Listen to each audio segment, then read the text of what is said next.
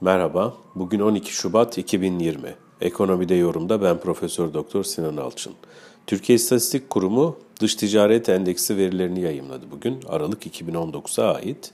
Buna göre ihracat birim değer endeksi ve ithalat birim değer endeksi düşerken ihracat miktar endeksi ve ithalat miktar endeksi arttı.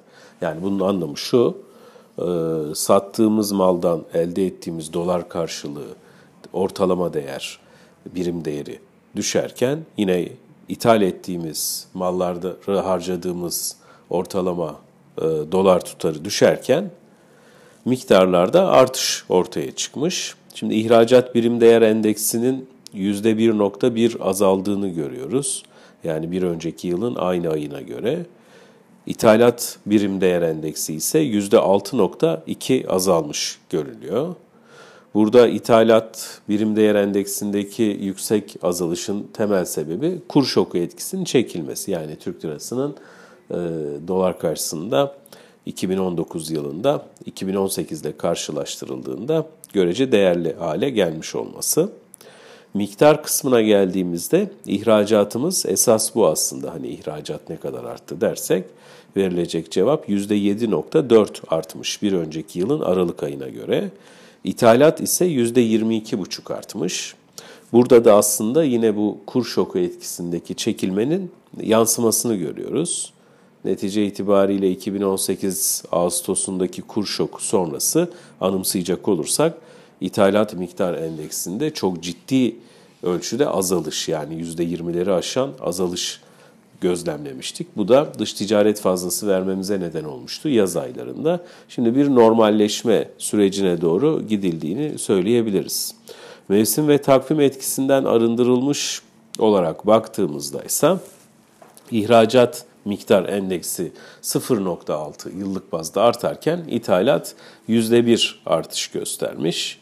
Ee, burada rakamsal olarak ifade etmek gerekirse de ihracat 169,5 milyar dolar, ithalat ise 142.4 yani 142 milyar 400 milyon dolar olarak e, karşımıza çıkıyor. Yine dış ticaret haddi e, dediğimiz bir değer var. Burada da ihracat birim değer endeksinin ithalat birim değer endeksine bölünmesiyle hesaplanıyor.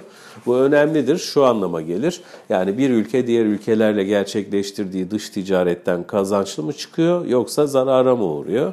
Eğer 100 değerinin üzerinde ise endeks değeri kazançlı çıktığını söyleyebiliriz. Eğer 100'ün altındaysa yaptığı ticaret sonucu sürekli zarara uğruyor, sonucu çıkar. Burada değer 105.7, bir önceki ay 104.6 idi ama ondan öncesine doğru gittiğimizde yüzün altına doğru çekildiği dönemlerde gördük. 2019 ee, yılında olmasa da 2018 Ağustos sonrasında e, yüzün altında endeks değerleri görmüştük. Orada da bir toparlanma diyebileceğimiz durum var. Şimdi sektörel bazda Baktığımızda ise burada dikkat çeken e, ihracat kısmında yakıt ihracatı miktar olarak söylüyorum %40 artmış yıllık bazda. İthalatta ise gıda, içecek ve tütün ithalatı %50 oranında artmış. Ham madde, yakıt hariç ham madde ise %33.1 artmış. Ham madde anlaşılır tabii üretim açısından. Ee, yani imalattaki hafif toparlanmayla birlikte bu daha da artacaktır. Fakat gıda, içecek ve tütündeki %50'lik artış ağırlıklı tüketim mallarına dönük. Yani buradaki sanayi veya diğer üretim sahalarını olumlu yönde etkileyecek bir durum değil.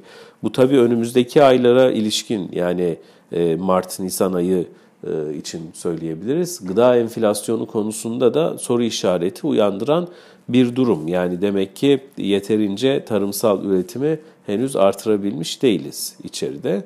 Bunun yansımalarını da e, önümüzdeki podcastlerde konuşacağız. İyi günler. Müzik